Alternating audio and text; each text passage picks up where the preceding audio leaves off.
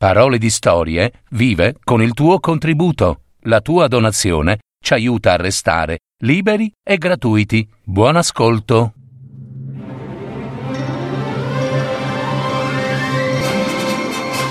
Fiabe, favole, racconti, leggende. Adattamento e messa in voce di Gaetano Marino. www.paroledistorie.net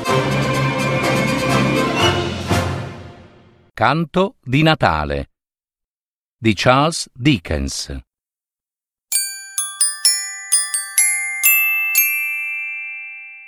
Ebenezer Scrooge era un vecchio banchiere che viveva a Londra. Egli era un uomo ricco, avido ed egoista. Il Natale per lui era sempre stato una perdita di tempo. Scrooge rimproverava persino Dio per il riposo domenicale perché esso era un danno serio per il commercio ed il guadagno.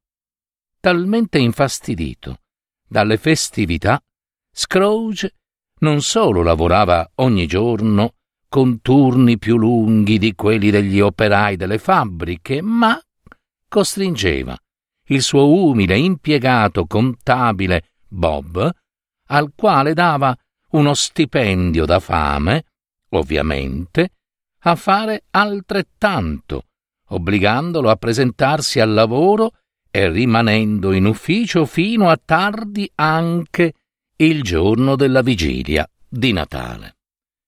Oltre il giorno di Santo Stefano, concedendogli con enorme risentimento di non lavorare il giorno di Natale. Il giorno della vigilia di Natale, uscito dall'ufficio, Scrooge guardò con disprezzo e rispose male a tutti coloro che intonavano un canto di Natale o che gli facevano gli auguri. Non ricambiava il buon Natale, neppure con l'affettuoso nipote Fred, suo unico parente in vita, figlio della defunta sorella Fanny. Fred era venuto a fargli visita in ufficio per fargli gli auguri e per pregarlo di cenare con la sua famiglia, ma tutto, ovviamente, fu vano. Figuriamoci, perché l'unica compagnia che contava per Scrooge era quella del suo denaro, che stava ben protetto e al sicuro nella sua cassaforte.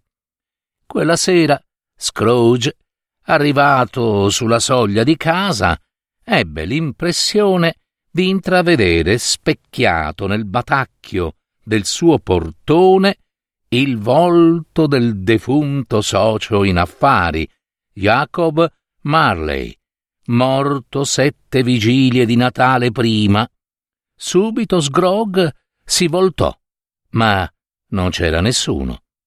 Entrò in casa e mentre cenava, i pochi avanzi del pranzo, sentì il rumore di un carro funebre che si trascinava invisibile sulle scale avvolte dal buio. Scrooge afferrò una lampada accesa e corse verso le scale. Niente, non c'era niente. Poi udì un rumore assordante di catene nella cantina e corse nella cantina. Niente, niente proprio. Risalì le scale illuminando i passi con la lampada e, appena giunto nel corridoio delle camere, vide e sentì oscillare da sola una campanella collegata ad una deserta camera, trascinando tutte le altre campanelle della casa in un suono spaventoso. Subito si aprì una porta da dove comparve lo spirito del socio in affari, Jacob Marley. Una visione terribile apparve sotto la luce della lampada, tanto più terribile quando lo spirito di Marley scoprì le bende per mostrare il volto, lasciandogli cadere la mascella sanguinante dal viso. Intorno alla vita Marley portava una catena forgiata di lucchetti, timbri, portamonete, assegni, banconote. Era quello il materiale da lavoro quotidiano. In quella visione lo spirito di Marley ammoniva Scrooge per aver vissuto chiuso nell'egoismo, lontano dalle persone amate, che pure lo amavano. Prima di scomparire, lo spirito di Marley annunciò a Scrooge la visita di altri tre spiriti. Uno avrebbe incarnato il Natale passato, uno avrebbe incarnato il Natale presente e l'ultimo avrebbe rappresentato il Natale futuro. Scrooge si ricordò che quello era solo un sogno e perciò non ebbe spavento, tant'è che quando lo spirito di Marley scomparve, egli si coricò e prese sonno quasi subito. Ma a luna di notte apparve lo spirito del Natale passato. Era uno spirito bianco, circondato da una corona di luce che si sprigionava dal capo. Pareva una candela, con in mano un cappello a forma di spegnitoio ed un ramo di agrifoglio sul capo. Lo spirito svegliò Scrooge, gli disse di prendere la lampada e di seguirlo. Scrooge fu portato indietro nel tempo, nel passato dimenticato. Scrooge si rivide bambino sui banchi di scuola, in collegio, mandato lì dal padre per allontanarlo dal dolore per la morte della madre. Egli era solo, triste e senza amici. Studiava in un'aula buia e fredda, ma amava ancora il Natale. Poi, un'altra notte, gli apparve la sorellina defunta, Fanny, che aveva convinto il padre di riportare Scrooge a casa, e il suo figliuolo, Fred, ancora in vita, che, pur essendo suo unico nipote, egli trattava male. Vide poi di quando egli fu apprendista contabile presso l'anziano e buontempone Fetzwing, e anche qui era Natale, e Fetzwing amava i suoi dipendenti, con feste, feste tantissime e regali di ogni genere, ma Scrooge era invece odiabile con il suo unico impiegato, Bob. La scena cambiò, cambiò ancora, e apparve uno Scrooge adulto, ormai ricco, che stava di fronte a Bella, la sua vecchia fidanzata e di famiglia povera. Lei volle lasciarlo libero, perché sapeva che la promessa che lui le aveva fatto non poteva essere mantenuta ora che Scrooge era diventato ricco. Scrooge mostrò finta tristezza e nell'animo accolse con sollievo la decisione di Bella. Da quel giorno egli sarà solo e gelido a crogiolarsi nel suo denaro. Scrooge nella notte si disperò perché sapeva che il passato non si poteva cambiare e implorò lo spirito di non tormentarlo più, ma lo spirito pareva sordo e continuava nei ricordi del passato di Scrooge. Assalito dai rimorsi, Scrooge schiacciò lo spegnitoio di candela sulla testa dello spirito del Natale del passato, fino a farlo scomparire. Scrooge, nel buio illuminato dalla sua lampada, se ne andò nella sua camera a dormire, a riposarsi, ma lui ancora non sapeva che avrebbe dovuto, quella notte stessa, affrontare lo spirito del Natale presente. Scrooge venne così svegliato dal secondo spirito, lo spirito del Natale presente, che, stranamente, pareva simile a un babbo Natale. Apparve come un gigante dall'aria cortese e allegra, con un viso sorridente circondato da lunghi e ricci capelli e da una barba rossiccia.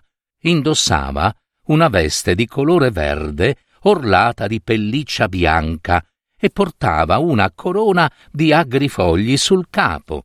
Stava seduto sopra un trono di cibi e piatti natalizi e disse di avere oltre milleottocento fratelli. Questo strano Babbo Natale condusse Scrooge a vedere come le persone trascorressero il Natale in pace e serenità, pur senza essere ricchi, senza aver bisogno di denaro, insomma. Visitò le povere famiglie che festeggiavano il Natale ed erano felici, e tra le tante lo spirito del Natale presente condusse Scrooge dalla famiglia di Bob, che stava consumando la sua povera cena di Natale. Erano felici. Anche Tim, il più piccolo dei figli di Bob, storpio e gravemente malato, era felice, anche se nessuno poteva comprare le medicine al piccolo fanciullo. Eppure cantavano e ridevano, cenavano e brindavano persino al signor Scrooge, perché, nonostante egli fosse cattivo e odiato, permetteva loro di vivere e oltretutto mangiava ancora meno di loro, anche per Natale. Scrooge, commosso e quasi spaventato, implorò lo spirito di dirgli se il piccolo Tim fosse sopravvissuto, e lo spirito rispose Io vedo un posto vuoto nel povero focolare, e accanto al camino una stampella senza proprietario e gelosamente comunque custodita. E se qualcosa non accadrà in futuro, Tim morirà in breve tempo. Scrooge rimase sconvolto e triste. Lo spirito del Natale presente gli disse inoltre le medesime parole che Scrooge stesso aveva detto a due benefattori che erano passati nel suo studio per raccogliere un po' di cibo per i poveri. Miei cari signori, sapete che vi dico in merito all'indigenza del popolo, a questa povertà, eh? che una soluzione al problema della povertà potrebbe essere di sicuro quella di lasciar morire i poveri. Così potrebbe diminuire la popolazione in eccesso. D'improvviso senza che lo spirito del Natale presente avvisasse Scrooge, entrambi si trovarono in una deserta e malinconica palude, disseminata di massi di pietra, come se fosse un cimitero di giganti. L'acqua era imprigionata dal gelo e giù, verso occidente, il sole tramontava e, lentamente, la luce si spense in una notte profonda. Dove siamo? domandò Sgrog, che tentava di illuminare con la sua lampada. Qui, rispose lo spirito, vivono i minatori. Essi lavorano nel ventre della terra. Ora, con la tua lampada, vieni con me. Voglio che tu guardi. Una lucetta, in lontananza, brillava attraverso la finestretta di una capanna. Lo spirito del Natale presente e Scrog andarono verso quella capanna, attraversarono il muro e dentro vi trovarono una famiglia gioiosa, in festa, che stava raccolta intorno a un bel fuoco, un vecchio e la sua donna, con i loro figli e nipoti e altri nipoti ancora, splendevano tutti nei loro abiti di festa, e il vecchio cantava una canzone di Natale, e gli altri a coro ripetevano il ritornello. Dopo un po', lo spirito del Natale presente disse a Scrooge di tenergli la veste, e insieme si librarono nell'aria, verso il mare. Eretto sopra un banco di rocce basse, vi stava, solitario, un faro. Anche qui i due guardiani avevano acceso un fuoco ed entrambi felici si auguravano il buon Natale, cantando e dividendo il poco cibo che stava sulla tavola. Lo spirito e Scrooge proseguirono il viaggio in volo sul mare aperto, dove incontrarono un bastimento e pure lì tutto l'equipaggio, insieme al comandante, agli ufficiali e ai marinai, cantavano il Natale. Ciascuno di loro, buono o malvagio che fosse, aveva avuto per l'altro compagno una parola gentile e partecipava alla festa del Natale con amore e dolcezza. Fu per Scrooge un gran stupore osservare quegli uomini rozzi e duri, in pace e fratellanza, e fu ancora più sorpresa per Scrooge udire d'improvviso una risata che egli riconobbe subito. Era la voce del proprio nipote Fred.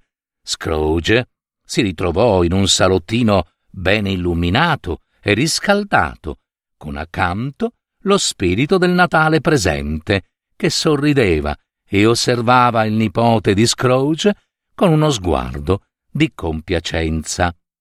Ma, prima di congedarsi, lo spirito del Natale presente chiese a Scrooge di prendere sempre la sua lampada e di seguirlo. Lo condusse all'interno di una torre dove in cima stava una grande campana. Qui fu annunciato a Sgrog che a mezzanotte egli sarebbe passato al sonno eterno e dunque la sua vita sarebbe durata ancora solo una notte. Sgrog strinse forte la lampada, poi vide qualcosa sporgere dalla vesta dello spirito i cui capelli stavano già ingrigendo, e lo spirito allora aprì la veste e mostrò due bambini che stavano ai suoi piedi. Avevano i vestiti strappati, non ridevano, e si vedeva chiaro che fossero due poveri bimbi. Ebbene, essi rappresentavano l'ignoranza e la miseria, a cui i poveri sono condannati dai ricchi benestanti, di cui Scrooge faceva parte.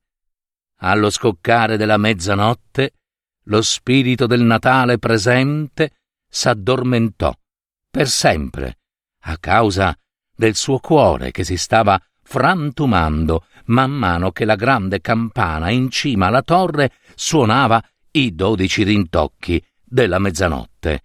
Lo spirito cadde a terra e la sua lampada del cuore si spense, segno della sua vita che stava per abbandonarlo.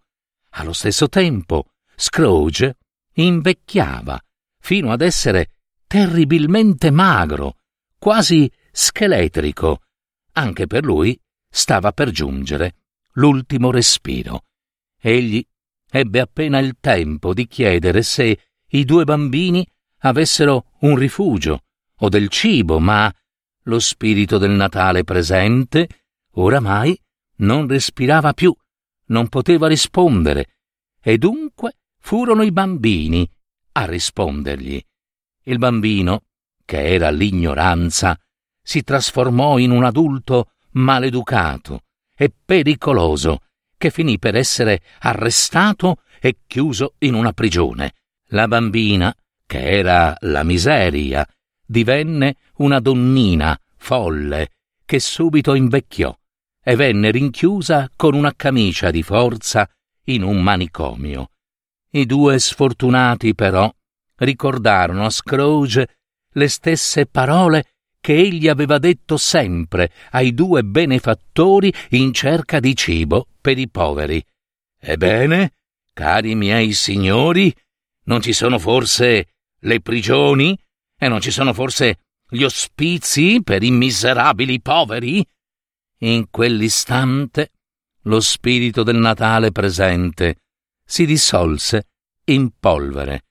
eh, ridendo con una voce piccina e debole, e anche l'ignoranza e la miseria si trasformarono in polvere. Scrooge si ritrovò così solo e sperduto nella nebbia, quando giunse il terzo spirito, lo spirito del Natale futuro. Esso era però il sonno eterno in persona, cioè la morte. Apparve come una figura altissima, avvolta da un mantello nero e da un cappuccio nero, da cui nulla si vedeva, se non solo una mano, una mano d'ossa di scheletro che sporgeva da una manica del mantello. Scrooge gli chiese di poter parlare, ma fu inutile. Lo spirito del Natale futuro rimase silenzioso per tutto il suo tempo e solo indicando con il dito indice della mano.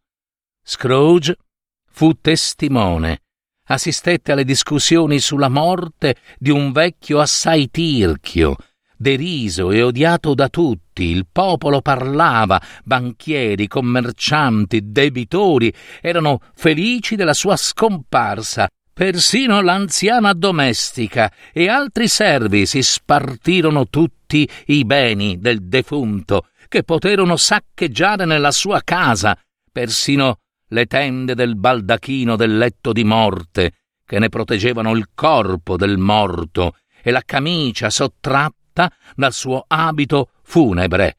Tutto razziarono.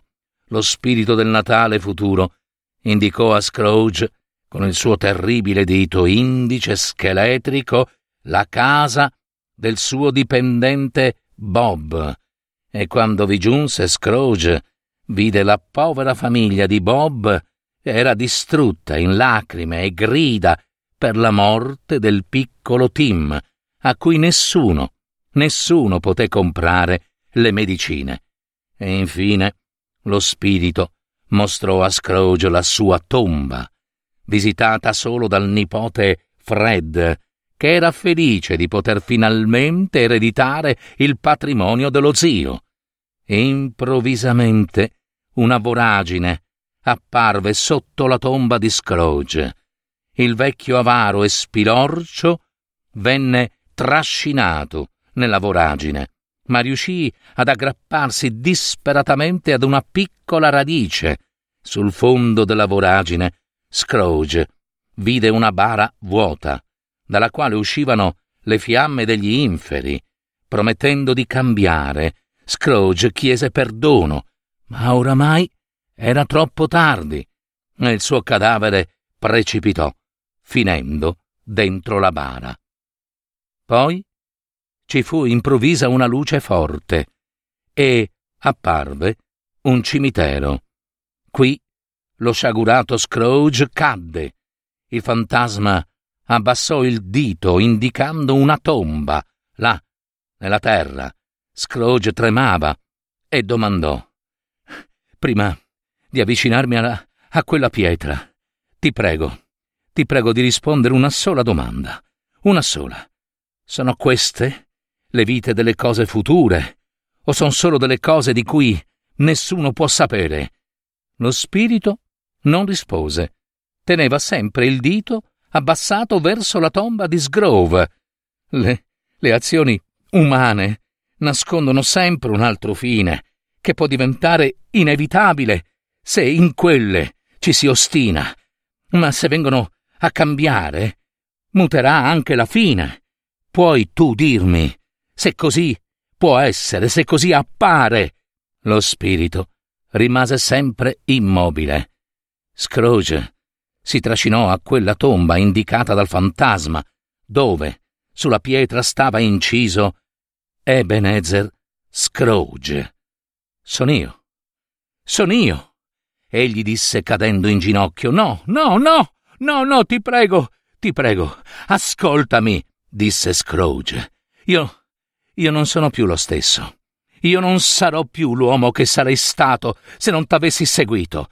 Perché, perché mostrarmi tutto questo allora, se per me non c'è più speranza? Tu ti commuovi perché, perché sei buono? Hai pietà di me? Dimmi, dimmi che io possa ancora mutare la mia vita. La mano del fantasma tremò per un istante. Io, io onorerò sempre Natale nel cuore. Vivrò nel passato, nel presente e nel futuro, lo prometto.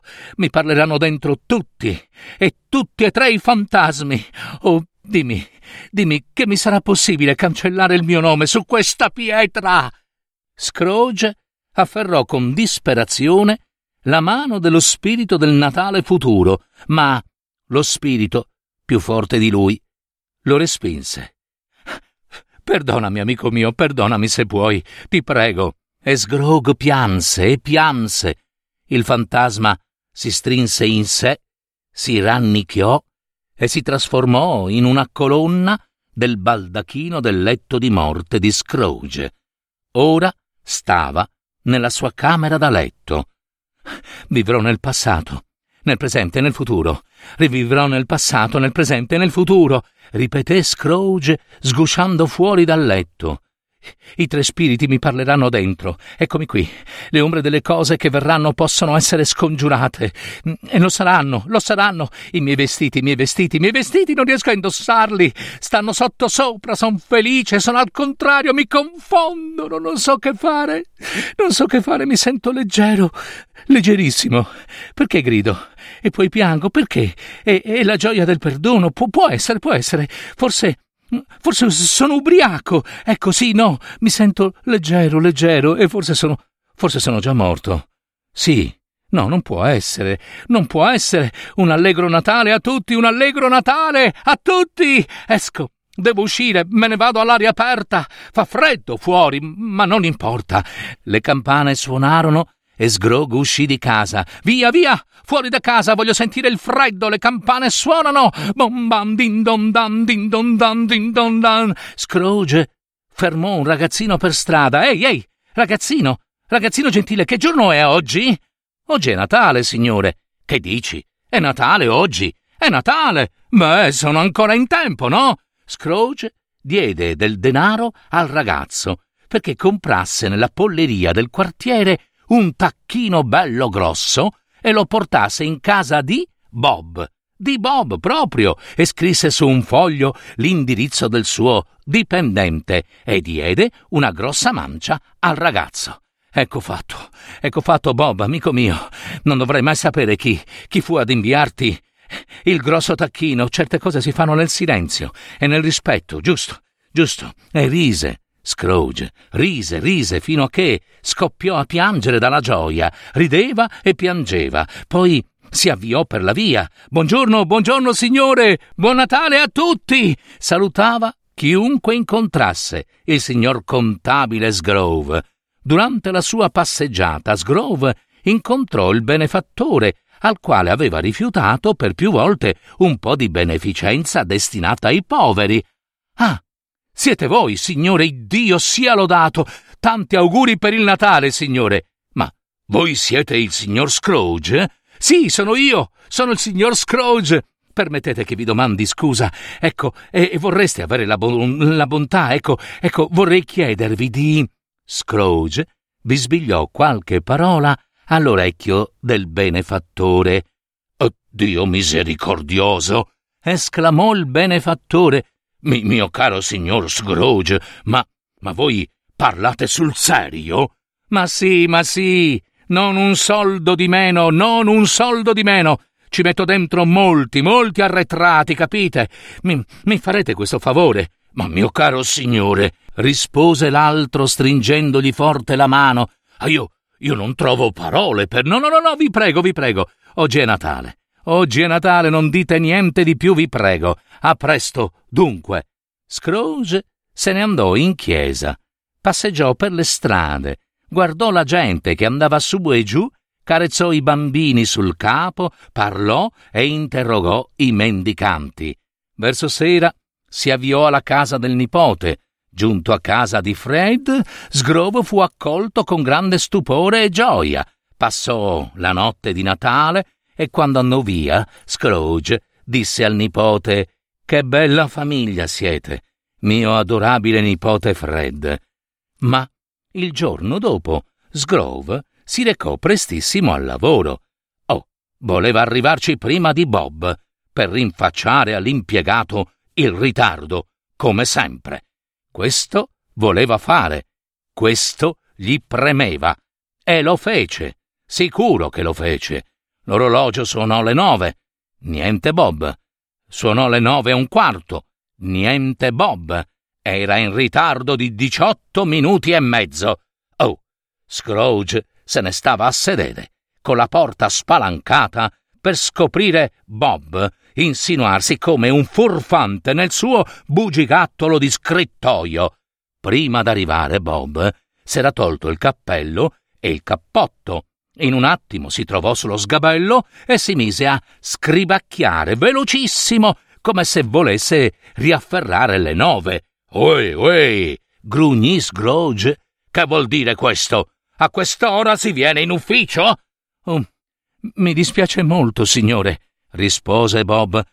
So di essere in ritardo. Ieri, ieri era la vigilia di Natale. Siete in ritardo? ripeté Scrooge. E lo vedo che siete in ritardo. Favorite di qua. Vi prego. È solo per una volta.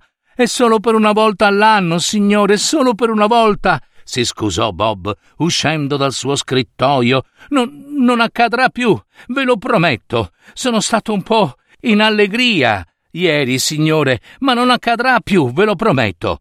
Bravo! Adesso ve la do io, l'allegria, disse Scrooge. Non sono più disposto a tollerare, capite? Così che io. E così parlando, Scrooge saltò giù dal suo sgabello e diede a Bob una manata così forte nel panciotto da farlo indietreggiare barcollando, così che io vi aumento il salario. Bob tremò e stette per perdere l'equilibrio. È, è impazzito. Il signor Sgrove pensò strabuzzando gli occhi dal panico. Oh mio Dio, il signor Gro- Sgrove! Oh mio Dio, è impazzito! Bisogna chiamare qualcuno, fargli mettere la camicia di forza! Buon Natale, Bob! disse Sgrog, battendogli una mano sulla spalla con una cordialità schietta. Bob non riusciva a spiccicare una sola sillaba. Un Natale, Bob, molto più allegro di quanti non ve ne ho augurati per tanti anni. Ragazzo mio, voglio aumentarvi il salario. Avete capito bene? E farò di tutto per assistere la vostra famiglia. E oggi stesso. Bob, oggi stesso Discuteremo su ogni cosa davanti a un bel punch fumante, eh? Andate a casa ora, amico mio. Andate a casa. Accendete il fuoco. Tenete, comprate un bel po' di carbone. Lasciamo perdere i conti per oggi avanti. Facciamo festa. È Natale, no? Fece quanto aveva detto, e di più Scrooge, in quanto a Tim, il fanciullo paralitico malato, non morì. Risero in tanti in città di quel mutamento di Sgrove, ma egli li lasciava ridere, perché sapeva bene che molte cose buone su questo mondo cominciano sempre col suscitare il riso sulla bocca degli stolti, poiché ciechi avevano da essere, meglio valeva dunque che stringessero gli occhi in una smorfia di ilarità anziché essere attaccati da qualche male meno attraente. Anch'egli in fondo al cuore rideva, rideva, e gli bastava questo, e non chiedeva altro il contabile Scrooge.